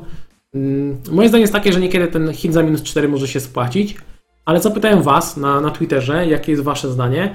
I teraz po kolei. E, Bierzemy pod uwagę, że możemy e, zrobić transfer za minus 4 i nie bierzemy pod uwagę blankowej kolejki 29. W ogóle ona nie odgrywa roli w, tym, e, w tej ankiecie. Takie przyjąłem założenie, o takie podejście do tematu poprosiłem e, ludzi na Twitterze. I teraz jeżeli chodzi o Dallasa, to 42% głosów jest zdania, że należy grać Dallasem z Aston Villą. E, 30% głosów jest na to, żeby brać Luke Dinia za minus 4. 14% głosów, żeby brać e, Pereire, Ricardo Pereire z Leicester za minus 4. Natomiast 15% głosów jest na e, Sergio Regilona e, za minus 4 z Tottenhamu. Jeżeli chodzi o pomocnika Rafinie, aż 70% głosów jest za tym, żeby grać Rafinią z, e, przeciwko Aston Villa. E, 7% głosów jest za tym, żeby brać Neto za minus 4, 12% głosów, żeby brać Pereira z West Bromu za minus 4 i też tyle samo 12% głosów, żeby brać Lukmana z Fulham za minus 4, więc tutaj widać, że zdecydowana większość jest za tym, żeby Rafini nie wywalać za minus 4 punkty. No i jeszcze jest Bamford, tutaj 54% głosów, żeby zostawić Bamforda i wystawić go w meczu przeciwko Aston Villa. 14% głosów jest za tym, żeby brać Richarlisona za minus 4. E, 27% głosów jest za tym, żeby brać Watkinsa za minus 4 i e, 6% głosów jest za tym, żeby brać Dianie e, za minus 4. Nie wrzuciłem do tego głosowania Calverta Lewina, bo wydaje mi się, że ruch e, Bamford out, Calvert Lewin in. Jeżeli to jest wasza jedyna opcja, żeby kupić Calverta Lewina za minus 4, broni się sam z siebie. I ostatnia rzecz, zapytałem Was o to, jakie jest Wasze zdanie na temat tego, kto jest najlepszym kapitanem na kolejkę 26, bo wydaje mi się, że opcji na kapitana jest sporo, ponad 1100 głosów e, i Waszym zdaniem 54% ankietowanych odpowiedziało, że najlepszym kapitanem jest Kane, prawie 20% wybrało Calverta Lewina, e, nieco mniej, 19,5% poszło w Bruno, a natomiast tylko, nie, tylko nieco ponad 7% głosów zgarnął Salah. I widać, że Salah faktycznie będzie tutaj jakąś niszą, chociaż Salah z uwagi na swoje bardzo duże posiadanie i dużą fanbazę, między innymi z Egiptu, czy też, czy też kibiców Liverpoolu, też siłą rzeczy zgarnie sporo opasek. To tyle, jeżeli chodzi o to, co ja chciałem Wam przekazać. Wiem, że tego było sporo. Godzina 20. Rozgadałem się strasznie, ale chciałbym chociaż jeszcze 10-15 minut poświęcić Wam na odpowiedzi na, na Wasze pytania. E, Wiem, że materiał był długi, ale wydaje mi się, że przed taką największą podwójną kolejką w historii FPL-a warto było dokładnie umówić praktycznie każdy zespół i w sprawie każdego zespołu starałem się wyciągnąć kilka nazwisk, które mogę Wam polecić. Jeszcze raz pokazuję ten kalendarz na e, najbliższą kolejkę i zachęcam do tego, żeby zadawać pytania. Eliasz pyta, czy warto sprzedawać Grealisha, jeżeli tak, to kto za niego? Nie mam już nic w banku, szykuję się do 29 kolejki. City, Chelsea mam już po trzech. Mam też Bansa z Leicester. Pewnie Lukman. Kto jeszcze? No wiesz co, Lukman jest taką ciekawą opcją, zwłaszcza, że pozwala Ci uwolni, uwolnić trochę kasy i możesz e, dzięki temu dzięki temu możesz e, mieć zawodnika, który gra dwa mecze w kolejce podwójnej i dodatkowo gra mecz w kolejce 29. Ja bym poszedł tego Lukmana, zwłaszcza jeżeli będziesz w stanie wykorzystać jakąś tą kasę, którą uwolnisz. Myślę, że to jest ciekawa opcja. Jeżeli to Cię nie przekonuje, mówisz, że City i Chelsea masz po dwóch, no może Rafinha, tylko że no gra jeden mecz, nie? To jest problem, ale Rafinha wygląda super, więc gdybym go nie miał, to pamiętaj, że wiesz, on gra w 26 i gra też w 29, więc Rafinha też jest ciekawym wyborem. E, Kane na potrójnym kapitanie, opinia. Moja opinia na temat potrójnego kapitana jest taka, widzę kolejne pytanie też jest o potrójnego kapitana, to od razu odpowiem na wszystkie zbiorczo. Moja opinia jest taka, że potrójny kapitan jest jeden na cały sezon i ma dość duży wpływ na to, e, jak, jaki będzie wasz wynik na koniec sezonu. Bo jeżeli złapiecie kogoś, kto robi 20 punktów, no to możecie sporo zyskać. Natomiast jeżeli złapiecie kogoś, kto robi 2 punkty, możecie sporo stracić. I myślę, że powinniście na potrójnego kapitana dawać takiego zawodnika, do którego wy jesteście w pełni przekonani. E, jedna osoba pisze o Kane'ie, druga o Calvercie Luinie. Uważam, że jeden i drugi jest spoko opcją na potrójnego kapitana. Tak samo jak spoko opcją na potrójnego kapitana jest e, na przykład Salah e, czy Bruno. To są naprawdę mega spoko wybory, tak mi się wydaje. Więc zaufajcie, zaufajcie trochę sobie, bo to jest jedna decyzja na sezon i warto, żebyście ją podjęli samodzielnie. Co robić z obrońcami Berli? Mam Benami, ale zastanawiam się, czy wymienić go na targeta za minus 4. Wiesz co, wydaje mi się, że to może się obronić. E, z racji tego, że Burnley gra co prawda dwa mecze, ale kiepskie to są mecze, bo to jest Tottenham i Leicester e, i nie gra w kolejce 29. Natomiast obrońcy Berlin, masz tutaj na myśli Targeta. Target jest fajnym wyborem, bo jest e, dosyć ofensywny, kreatywny. Po pierwsze teraz ma podwójną kolejkę, czyli gra z Leeds i Sheffield, później w 27 gra z Wolverhampton, w 28 ma szansę na podwójną kolejkę, a dodatkowo ma mecz w 29, więc wydaje mi się, że opłaca się tu kliknąć nawet za minus 4 potencjalnie możesz sporo zyskać. Czy warto sprzedawać Bena Davisa za Kina za minus 4? Davis ryzyko rotacji, a Dean mnie stać. Wiesz co, nie wiem, czy bym wyrzucał, czy brałbym Kina po prostu za minus 4. Chodzi Ci o środkowego obrońcę Everton, tak jakby reszta nie, miała, nie wiedziała o kogo chodzi. E, wiesz co, nie wiem, czy nie ma lepszych wyborów w tej cenie. Nie wiem, czy masz Lukaszoła na przykład, albo może właśnie Target, jeżeli przygotowujesz się do podwójnej kolejki, E, i do później blankowych. Może bym poszedł w konsek, czyli jest tutaj tańsza opcja. Rudiger jest dosyć tani. Maitland Nice jest ciekawy. Obrońca Fulham, czyli Aina lub Adarabayo jest ciekawy. Nie wiem, czym szedł w kina. Szczerze mówiąc, bo Everton jako defensywa mnie nie przekonuje za bardzo. Plusem Dinia jest to jego potencjał w ofensywie, a defensywa sama w sobie Evertonu wydaje mi się, że nie jest jakaś, jakaś wybitna. Także przemawia za nim to ilość spotkań. Gundogan, Kane czy Bruno? Kto na potrójnego? I dostrzegasz, że, e, że nie będziesz miał pretensji, chodzi tylko o poradę. Co? Kurczę, co mam ci powiedzieć? E, Gundogan, e, wydaje mi się, że jest ryzyko rotacji, więc chyba bym potrójnego na nim nie grał. Bruno. Też jest pewne ryzyko rotacji, niewielkie, ale jest. I te mecze United nie są wybitne w tej kolejce, mówiąc szczerze, bo Wydaje mi się, że z Chelsea będą ciężary i 0-0 będzie Solskjaer brał w ciemno. To jest chyba dobry wynik, tak mi się wydaje, dla United. A z Palace e, gdzieś z tyłu głowy na pewno już będzie mecz City. Więc mogą zagrać tak dosyć oszczędnie. Więc Bruno też bym nie szedł mimo wszystko, chociaż wiesz, że on jeden karny i może zrobić ci świetnego potrójnego kapitana, nie? Jeden karny, jedna asysta, jeden strzał z dystansu, cokolwiek. No jest świetnym zawodnikiem i w super formie. Kane, Kane ma na pewno największy potencjał.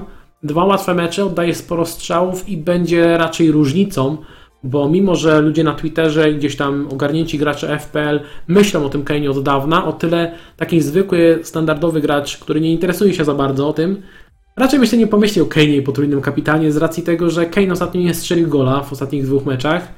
Wrócił dopiero co po kontuzji i myślę, że wielu go oleje, mówię kolokwialnie. Także Kane jest ciekawą opcją, jeżeli chcesz trochę nadrobić. E, tak mi się wydaje, ale no na pewno do tej wyliczanki dorzuciłbym jeszcze Salaha i Calverta Luina. To są też ciekawe opcje na potrójnego kapitana. Mateusz pisze, że kupił Pickforda za minus 4 ze względu na możliwe dwie podwójne kolejki i teraz Ancelotti zapowiada rotację na bramce. Brać Areola albo Martinez za kolejne minus 4. Co do kolejki 29, to na drugim slocie mam Leno. Uff, no wiesz co, czy warto brać minus 4 za bramkarza? Nie wiem, czy brałbym minus 4 za bramkarza, ale Martinez może ci się przydać generalnie, jeżeli będzie miał e, dwie podwójne kolejki, bo, bo jest na to szansa. Może bym szedł w tego Martineza, może bym szedł, ale bramka Martinez plus Leno jest dosyć droga. To muszę powiedzieć wprost, że to jest dosyć drogo. Warto ryzykować z El Gazim pod dłuższą nieobecność Grilisza. Powinien grać w pierwszym składzie i przy grającym Barclayu nadal ma karne? Tak, myślę, że powinien mieć karne. Czy warto ryzykować? Może warto, no. Nie jest to zły wybór, natomiast zawsze Aston Villa bez Grealisha to będzie w moich oczach dużo słabszy zespół. Bo o ile Leicester bez Madisona ma nadal jeszcze Barnesa, Tillemansa, Wardiego, no mnóstwo świetnych zawodników, o tyle Aston Villa jest na maksa solidna, y, dobrze zorganizowana, ale tak naprawdę Grealish to jest, y, nie wiem, 80% ich potencjału, tak jest moje zdanie. Dobra, co myślisz o tym Dianie y, na, z, z West Bromu, tak? Na podwójną kolejkę. Myślę, że to jest ciekawa opcja, dosyć niszowa. Jest dosyć tani, więc plusem jest to, że można go po tej podwójnej kolejce gdzieś tam posadzić na ławce niech sobie, y, niech sobie siedzi. West Brom wygląda nie najgorzej, tylko co mnie martwi, to taka nieudolność tych zawodników, bo o ile oni czasem dochodzą do tych sytuacji i się starają i coś tam próbują grać, ja to doceniam, o tyle no Ostatnio Mateusz Pereira nie trafił na pustą bramkę z 5 metrów, czyli czy, czy, nie wiem, może 7. I obawiam się, że może być to samo na przykład po, po podaniu Diania, albo on może zmarnować sytuację. No to nie są wybitni zawodnicy. Gdyby to byli topowi zawodnicy, to by nie grali w West Bromie, więc yy, jest szansa, bo i Brighton i Everton ostatnio nie wyglądają zbyt dobrze w defensywie, ale ja na przykład liczę, że Brighton CSA zachowa z West Bromem, więc no ale zdaję sobie sprawę, że może być kompletnie inaczej. Że, no zobaczymy. Dallas czy Rudiger? No Dallas gra jeden mecz, gra out of position w pomocy i gra z Aston Villą, y, która jest bez Grealisha, a Rudiger ma dwa mecze, ale trudniejsze. Hmm. Wiesz co, no tutaj jest, to jest chyba bardziej to musi być twoja decyzja, bo potencjał jest podobny. Czy wolisz dwie szanse potencjalnie na CSA i liczysz na to, że może akurat uda się rozbić bank, Idziesz w Dallasa, który może zrobić dwa punkty, ale może też zrobić gola lub asyst lub CS-a, nie? Ma potencjał w ofensywie. Mm, ciężka decyzja, mówiąc szczerze. Nawet nie wiem, kim by sam grał. Nie mam pojęcia, którego by z nich wybrał. No chyba bym poszedł w Rudigera, bo ja mam trochę słabość do podwójnych kolejek, ale Dallas może, dać też, może też dać bardzo fajne punkty. Wiadomo na ile wypada Grish mniej więcej, na dłużej, ale jak na długo się nie dowiemy, bo Dean Smith się na wszystkich poobrażał, że w ogóle ktoś się dowiedział tej kontuzji, bo kto to widział, żeby w XXI wieku zawodnik łapał kontuzję i nagle media o tym wiedzą. Skandal. Nawet to dobra opcja na uzupełnienie składu. Do wykorzystania mam jeden slot w pomocy i 6 milionów w banku. Zastanawiam się też nad Neto. Chyba wolałbym Neto, bo ładnie się go, ładnie gra, ładnie się go ogląda. Ehm, Neves to jest opcja tylko i wyłącznie na karne. I wolałbym chyba Neto mimo wszystko. Natomiast e, rozważyłbym też jeszcze Lukmana, jeżeli szukasz kogoś na przykład na podwójną i na później blankową kolejkę. Lukman jest ciekawą opcją. Myślę, że wymienienie Dallasa na Sojunczu nie stać mnie na Pereira. Sam mogę, mogę zrobić taki ruch. Nie jestem przekonany w 100%. Nie mówię nie, ale jakoś nie czuję, żeby to był jakiś skok na grube punkty. Kogo do składu? Madisona z myślą, że zagra w drugim meczu, raczej małe szanse, czy Bamforda? Ja bym, brał, ja bym brał Bamforda. Eee, Grealish, Ings i Barn wymiana na Barca, Calvertolina i Dinia za minus 8. Gram bench boosta, niestety w dzika karta w tamtej kolejce średnio poszła pod tę kolejkę. Wydaje mi się, że te ruchy mają sens. Ma to, ma to ok, ma to sens. E, te ruchy, które opisałeś. Zastanów się, czy wolisz wywalić Barna czy, e, Berna czy Dallasa, bo plusem Berna jest to, że jest tanim zawodnikiem, więc po tym bench boostie, po tej kolejce wrzucasz go, wrzucasz go sobie na ostatni slot i sobie tam gnije za 4-2. Jak będziesz miał samych obrońców powyżej 5 milionów, to możesz mieć problem. Taka moja mała rada. E, tak, wiem co Dean Smith mówi, że no tak, pan Zola będzie mówić, że co tydzień, że Grealish może zagrać, bo to jest tak ważny zawodnik, co tłumaczyłem przed chwilą, że nie może powiedzieć wprost, słuchajcie, nie będzie grał przez miesiąc, bo wszyscy, wszystkie drużyny przeciwne miałyby dużo łatwiej. Warto brać teraz dziką kartę dla zmiany trzech zawodników pierwszego składu plus całej ławki, Zanim ci ta ławka ci się przyda, no bo nie zagrasz w tej samej kolejce wildcarda i bench boosta. Więc olałbym chyba ławkę i wymienił trzech zawodników za minus 4 albo za minus 8 i zostawił sobie dziką kartę. Minus 4 i granie Dallasem, czy minus 8 i Pereira lub Dean. Mam free hita. Pereira i Dean to są ciekawe nazwiska. Jak chcesz ryzykować, to śmiało, ale to zależy jak czujesz. To może się udać, może się nie udać. Granie obrońcy za minus 4 to zawsze jest ryzyko. Ja na potrójnym kapitanie już wspominałem, że to jest niezła opcja. Salah i Calvert-Lewina nie mam a za minus 4 nie robię, bo za dużo ich w tym sezonie zrobiłem. Za free, darmowy transfer biorę Dinia za mi. Pytanie, czy nie lepiej wykorzystać darmowy transfer biorąc Calverta Luina, a nie Luke Dinia. Taka moja podpowiedź. Czy opłaca się wymienić Bruno na Keina za minus 8? O kurde, biorąc pod uwagę, że Bruno nie strzela w meczach stop 6. O kurde. No jest to ryzykowne, powiem Ci. Jest to ryzykowne. No może się opłaci, ale Wywalanie najlepszego, broń, najlepszego pomocnika w lidze i najlepiej punktującego zawodnika w FPL za minus 8 to się może źle skończyć. Cavani? Ma być chyba gotowy, czy decyzja przed meczem, tak jak piszesz. Wydaje ci się, że raczej nie zagra? No ja wiem tyle co ty, czyli nie, nie wiem nie za dużo. Regilon czy Kastań, biorąc pod uwagę blankową kolejkę 29. No wiesz co, jeżeli budujesz skład pod 29, no to Regilon ma tam dodatkowy mecz, więc chyba Regilon. Mares pozował widzę mistrzów, jest w dobrej formie. Czy warto pójść w niego kosztem Gunogana lub kogoś, jakiegoś obrońcy? Problem z Maresem jest taki, że Pep lubi go w dowolnym momencie losowym posadzić na ławce i nim nagle nie, nie grać, więc obawiam się, że gdy ma do dyspozycji cały skład, to znowu Mares może siedzieć dość często na ławce. Warto grać będzie boosta z Dallasem, Rafinią i Inksem na ławce. Wydaje mi się, że tak. Nie wiem, czy chcesz Inksa, może wymień sobie Inksa na kogoś, a może zostaw. To i tak jest niezła ławka. Nie wiem, kogo masz jeszcze na, na, na, na bramce. Fajnie, gdyby był ktoś, chociaż jeden z podwójną kolejką, jakiś zawodnik, ale to też nie jest zły bench boost. Dallas, Rafinha i Inks. Kogo wystawić? Lotona z podwójną kolejką, ale dosyć trudne ma te mecze. E, Bamford czy Rafinha z pojedynczą? Muszę dwóch z nich posadzić. Grałbym chyba Rafinią, bo ostatnio podoba mi się bardziej niż Bamford. A Bamford jest najbezpieczniejszym wyborem, najbezpieczniejszym wyborem. Więc jak chcesz bezpieczny wybór, to Bamford. Jak chcesz trochę bardziej za- zaryzykować, to Rafinha wygląda ostatnio super. E, Calvert-Lewin, Barnes, Kastań za Dallasa, Inks za minus 8. Pytam opinię, ale już kliknąłem. Aha, no tak kliknąłeś, to do powodzenia. E, czemu wszystkie komentarze czytasz i pominąłeś tylko Moon? Pytałem, czy wystawić pierwszym Madisona czy Rafinie. Wiesz co, nie wiem, czy pominąłem, może nie zobaczyłem. E, wydaje mi się, że grałbym Rafinią. Wydaje mi się, że Ma- Madison nie zagra. Rafinia jest naprawdę spoko, spoko opcją. Okej. Calvert-Lewin na kapitanie. Osąd bohatera. Bardzo ciekawy wybór, również to rozważam. Dean czy Kastań? Mm. Kastań dopiero co wrócił po kontuzji, więc chyba bym poszedł w Winia. Zwłaszcza, że może mieć dodatkowy mecz w 28 kolejce. E, Co sądzisz o... E, czekajcie. E, co sądzisz o... Gdzieś mi uciekło to pytanie. O dzikiej karcie w 29 kolejce z zostawieniem opcji premium wzięcie. Wiecie co, w 29 kolejce to będziemy gadać za chwilę. E, Za parę kolejek. Nie wiem, nie wiem. Ciężko mi powiedzieć teraz, czy dzika karta w 29 kolejce będzie dobrym pomysłem. Widziałem takie pomysły. E, No użycie chipów to jest dosyć kwestia indywidualna. Trzeba tak po prostu tak poukładać, żeby każdą kolejkę jakoś obskoczyć. Myślę, że nie przejmowanie się teraz kolejką blankową i użycie tą kartą na nią to dobry pomysł. W jakim sensie na nią? W sensie teraz na podwójną i olać blankową? Jest to jakiś pomysł, bo wydaje mi się, że możesz tak ułożyć na przykład ławkę, żeby mieć na ławce kilku zawodników, którzy zagrają w blankowej kolejce. Jakiegoś tam obrońcę, Areole możesz wziąć albo obrońcę Fulham, Lukmana, możesz wziąć Dana Berna, możesz wziąć sobie, nie wiem, kogoś pewnie weźmiesz tak jak z Tottenhamu, który zagra, kogoś z Aston Villa i siłą rzeczy będziesz miał kilku zawodników już gotowych na blankową kolejkę. E, Calvert-Lewin, Bruno Cal- e, Salah, który na kapitana nie oglądając się na ankietę na Twitterze, no to ten, który twoim zdaniem da najwięcej punktów, nie? Każdy z tej trójki jest super wyborem, takie jest moje zdanie. E, No i w sumie tyle, nie wiem co mam powiedzieć, bo, bo ciężko znaleźć jakieś takie wyraźne atuty któregoś z tych trzech wyborów, mówiąc szczerze. Ja czuję Calverta Lewina, a głównie z tego względu, że defensywy są słabe, z którymi gra.